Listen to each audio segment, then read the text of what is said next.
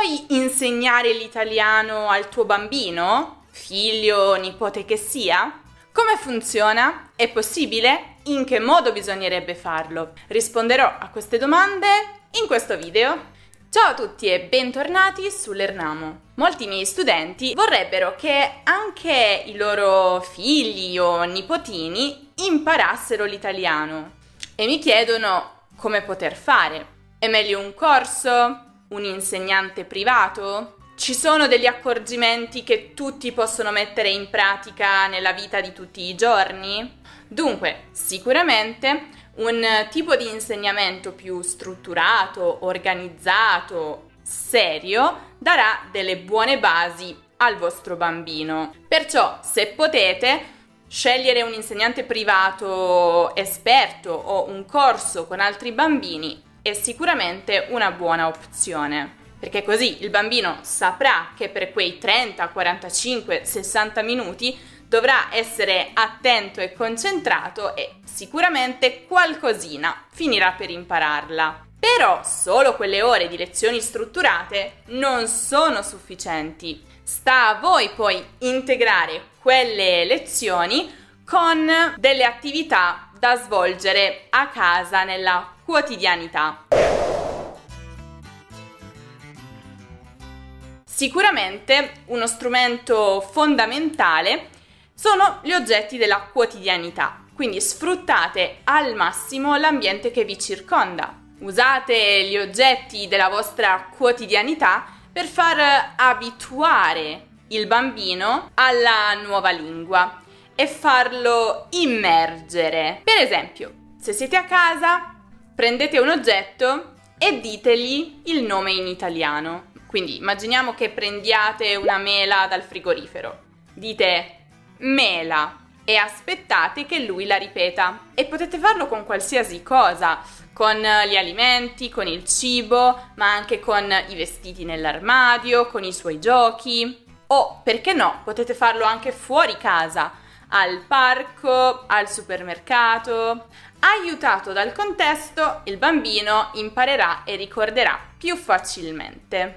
Secondo consiglio, non temete la ripetizione. Nessuno, nessuno impara una parola non appena gli viene detta. Sarebbe bello, no? Sarebbe facile. Quindi non pretendete che il vostro bambino impari una parola dopo averla sentita e ripetuta solo una volta, ma dovete continuare a ripetergliela giorno dopo giorno. Solo così, a furia di sentirla, la imparerà. Prossimo consiglio. Il prossimo consiglio che posso darvi è quello di avere un tempo fissato per l'italiano. In che senso? Probabilmente all'inizio il vostro bambino, soprattutto se è piccolo, sta ancora imparando i nomi delle cose, degli oggetti nella sua prima lingua. Quindi non capirà per quale motivo debba imparare altri nomi per le stesse cose in una lingua diversa. E il rischio è che comincerebbe a capire i significati delle parole in italiano, ma continuerebbe a chiamare gli oggetti con i loro nomi nella sua prima lingua. Perciò una buona soluzione sarebbe quella di concentrare l'italiano in 10, 15, 20 minuti ogni giorno. Così il bambino saprebbe che in quel determinato periodo di tempo deve usare solo l'italiano. Per esempio nel viaggio in macchina per andare a scuola, o prima di cena, o durante la merenda. Fissate insieme magari un tempo da dedicare ogni giorno all'italiano e dite ok, da questo momento si parla solo in italiano. Come si chiama questo oggetto in italiano? Chi lo sa? Pronti? Via! E partite! Ovviamente dovete assicurarvi che in quel periodo di tempo, in quei 10, 15, 20 minuti, si parli solo italiano, senza pietà. Dovete interagire con il bambino solo in italiano e dovete anche assicurarvi che lui vi risponda in italiano. E se lui comincia a rispondere nella sua prima lingua, poi dovete fingere di non aver sentito, di non aver capito quello che ha detto e di non poterlo aiutare. Per esempio, se vuole del latte ma vi chiede milk o come si chiama il latte nella vostra prima lingua, voi non glielo dovete dare fino a quando non dirà latte. È una piccola sofferenza necessaria. Un altro buon metodo per aiutare l'apprendimento dell'italiano potrebbe essere decidere di imparare una parola ogni giorno, sempre alla stessa ora. Così il bambino aspetterà quel momento tutta la giornata. Ovviamente in quell'occasione potete anche chiedergli, fare, fargli un piccolo test sulle parole precedenti, quelle imparate nei giorni precedenti. Come dicevano i latini, repetita juvent.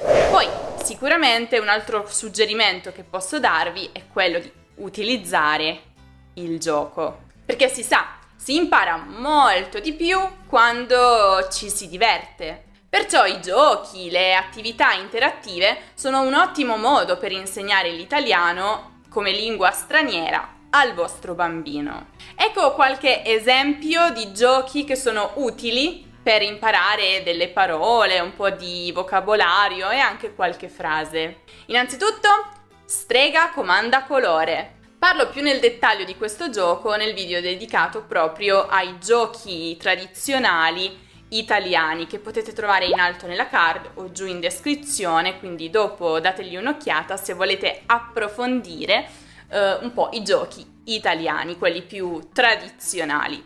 Ma vediamo velocemente in cosa consiste questo gioco, che, come dice il nome, è perfetto per imparare o ripassare i colori. Una persona è la strega e tutti gli altri sono i giocatori.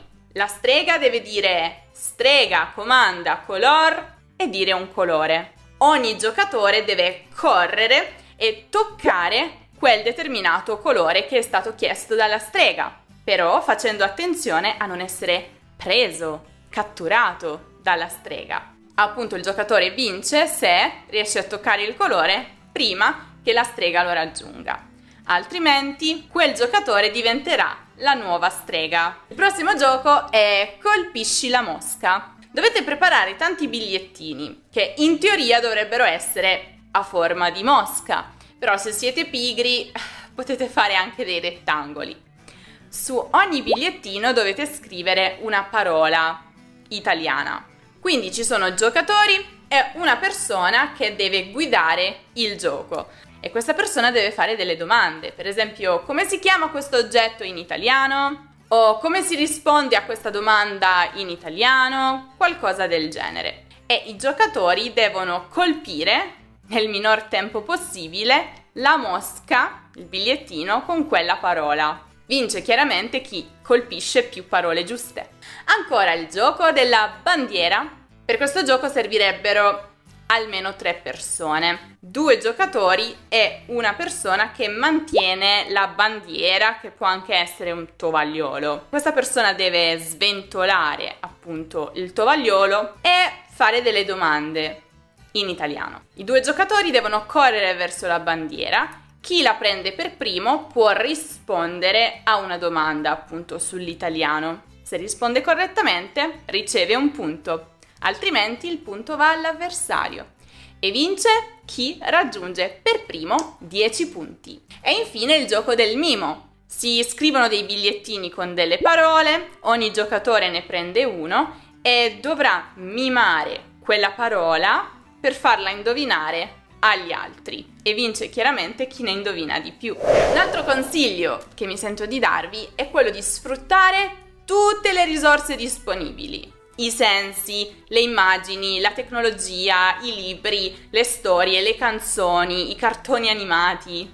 I bambini, si sa, tendono ad annoiarsi prima degli adulti nel fare qualsiasi cosa. Ecco perché per insegnare l'italiano ai vostri bambini sarebbe opportuno variare sempre gli stimoli attraverso risorse sempre diverse. Vuole vedere i cartoni animati? Bene, può farlo, ma dovranno essere cartoni italiani. Volete farlo cantare o ballare un po'? Bene, utilizzate la musica italiana. Ci sono per esempio tantissime canzoni italiane proprio per bambini, come quelle dello Zecchino d'Oro, che non è altro che un festival musicale proprio di canzoni per bambini, cantate da bambini. Vuole passare del tempo sul tablet? Va bene, ma tutte le app di giochi dovranno essere in italiano. Vuole una storia prima di andare a dormire? In italiano. Poi potete stampare o ritagliare delle immagini e scrivere accanto ad ogni cosa il suo nome in italiano. O potete fare dei bigliettini e attaccarli vicino agli oggetti della vostra casa e chiaramente su questi bigliettini dovrete scrivere il nome di quell'oggetto in italiano. Tanti stimoli diversi. Oppure potete fare con lui delle attività che coinvolgano un po' tutti i sensi, come il tatto, l'olfatto, il gusto. Per esempio, potete bendarlo o semplicemente coprire ciò che è davanti a lui, che possono essere per esempio diversi sapori. Offritegli le parole giuste per eh, descrivere appunto i sapori in italiano, dolce, salato, amaro, piccante, Fategli provare ogni cosa in piccole quantità e lui dovrà descrivere appunto il sapore. Si può fare anche la stessa cosa con gli odori, per esempio. E infine ricordate, quello che conta è sicuramente la semplicità. Le parole che gli insegnate, le frasi con cui lo fate interagire, le domande dovranno essere semplici per garantire la comprensione del bambino. Inoltre, non dovrei forse dirlo, però è importante, non preoccupatevi se quando parla commette degli errori, errori di coniugazione con i verbi o errori che riguardano genere, numero, è normale. Uh, con il tempo potrete spiegargli quale sia la forma corretta e quale forma invece evitare. Però all'inizio assicuratevi solo che lui usi l'italiano, anche se per esempio comincia a utilizzare solo l'infinito del verbo o anche se utilizza soltanto un genere un numero. All'inizio, ripeto, assicuratevi solo che possa imparare più informazioni possibili, quindi più parole possibili, più strutture possibili. Non potete pretendere che da subito conosca tutte le desinenze, no? Un suggerimento a questo proposito potrebbe essere quando gli fate le domande, utilizzate la terza persona singolare. Quindi invece di chiedergli hai fame, provate a chiedergli nome del bambino, per esempio Giorgio. Giorgio ha fame? Così lui può rispondere utilizzando proprio la stessa struttura. Sì, Giorgio ha fame, per esempio. Perché se voi gli chiedeste hai fame, probabilmente lui non saprebbe che dovrà rispondere o fame. Vuoi migliorare il tuo italiano con l'aiuto di insegnanti madrelingua? Prova Italiano Intensivo, il nostro corso di lingua italiana ideato per permetterti di esercitarti e studiare online con i nostri professori qualificati. Le lezioni sono individuali e fatte su misura per te. In più ti offriamo la massima comodità possibile L'orario e il giorno delle lezioni lo scegli tu. Scopri di più. Clicca sul link che trovi in descrizione e inizia a studiare con i nostri insegnanti. Avete un figlio o un nipote o un bambino a cui volete insegnare l'italiano? Lo state già facendo? Fatemi sapere come va e fatemi sapere anche se decidete di mettere in atto questi consigli che vi ho appena dato. Fatemi anche sapere se funzionano. Se invece volete imparare un po' di espressioni legate alle favole in italiano, quindi espressioni che, perché no, potete imparare anche con il vostro bambino, allora vi consiglio di guardare il video dedicato proprio a quell'argomento, che trovate come sempre qui in alto nella card o giù in descrizione. Per tutti gli altri contenuti di grammatica o di cultura italiana invece non dimenticate di passare dal nostro sito lernamo.com e non dimenticate anche di iscrivervi al canale se ancora non lo avete fatto e lasciare un mi piace al video se vi è piaciuto o vi è stato utile. Uh, ricordatevi anche di seguire l'Ernamo su Instagram, su Facebook, su Twitter, su Pinterest, su TikTok e su Telegram per tutti gli altri contenuti esclusivi e di iscrivervi alla newsletter per ricevere gli aggiornamenti. Con questo è tutto, io vi saluto ma vi aspetto prestissimo in un nuovo video.